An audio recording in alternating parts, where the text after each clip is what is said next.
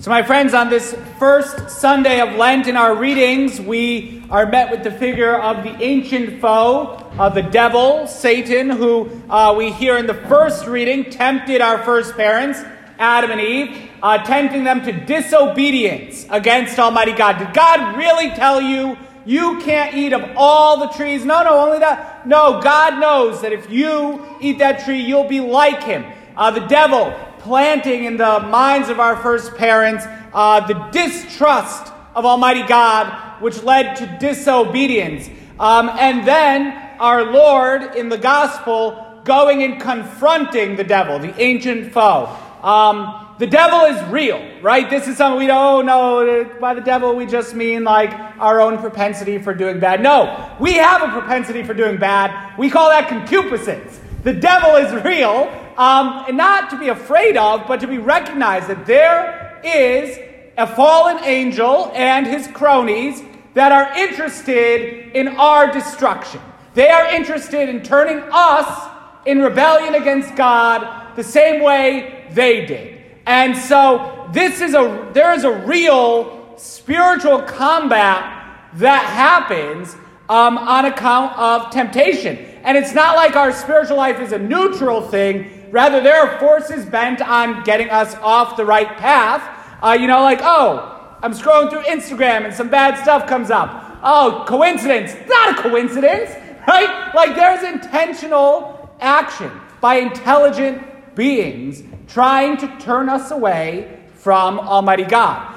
But it's just so absurd. And when you look at sin, sin is just so absurd and foolish. And it starts, we see in these temptations of our Lord, kind of the progression of sin. That it starts by, like, hey, you're hungry. Just give the body what it wants, right? It's a very kind of small, to just, let's just be comfortable, right? Most sin starts with, I just want to be comfortable. I have some urge, desire, and I just want to placate that, right?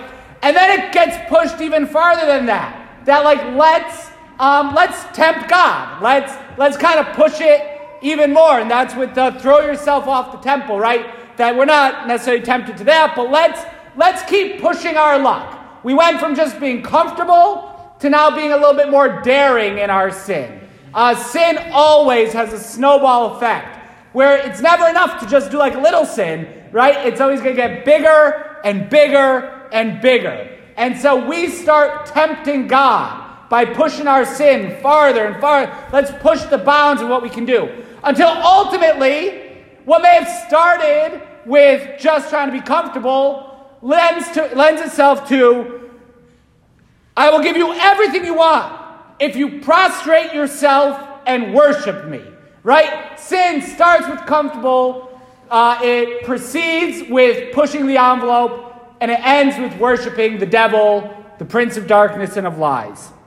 And then we just see how absurd it is that the devil is saying this to God, right? Like, I mean, saying it to us is one thing, but in tempting our Lord in the desert, the devil is saying this to God himself. Like, that's what the devil wants. The devil wants God to worship him. That is so backwards. And our sins often are very backwards, where we want things to revolve around us.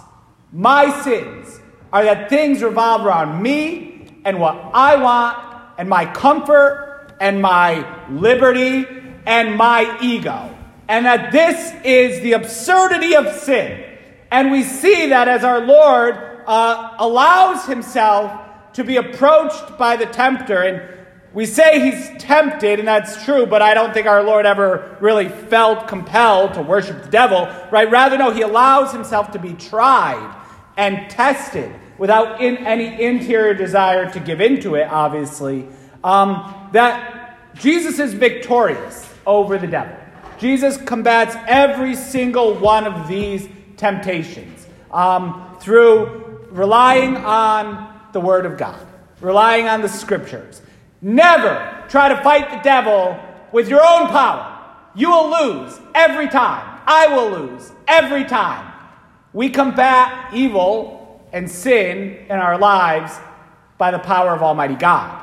We turn to God. Uh, we turn to the Word of God. We're nourished and strengthened by the Word of God. Here is the final point Jesus goes out to combat the devil in the desert. That that is the place to fight the devil because that's like the devil's home turf. That here our Lord is taking the fight to the evil one by going into the desert, a place of silence and a place of death. We, as his church, as the Miles Christi, as the soldiers of Christ, follow our King in battle into the desert in the season of Lent. In Lent, we go as well into the desert, if you will, through our prayer and fasting.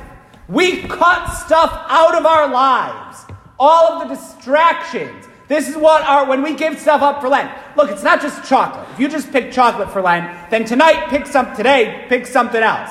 Add to that. Pick stuff that's distracting. Pick stuff that just kind of numbs us. You know, there's a lot you can do by giving up stuff on this little device, the phone, right? You can do so much to enter into the desert, a place of silence and death, by just giving up time on social media, or really any time on the internet or any form of media. Cutting out those distractions to go into the turf, into the ring of the evil one, and there, by the word of God, be victorious. If we want in Lent, we as Christians take the fight to the devil by going into his territory and by coming back victorious by the power of Almighty God. This is what we're entering into. These 40 days and 40 nights. This solemn fast that, as we sang, we again keep. That we are following our King in this glorious battle of Lent. It's going to be tough. It's going to be difficult. There's going to be casualties, of course, but we will stay with our Lord. We'll be, remi- we'll be nourished and strengthened by the Word of God, which is the only weapon we need in this great combat. We'll act in acts of self denial, penance, and fasting, intensified in this period. We, with the church, go into the desert in this season. And so I encourage you to stay close to our Lord in this time to really see the combat that we are undertaking and to resolve, relying on the strength of Almighty God, to be victorious. So as we fast and pray with our Lord in this Lenten time, we may share his ultimate victory over the evil one, the devil, and over the fruits of sin, namely death and destruction.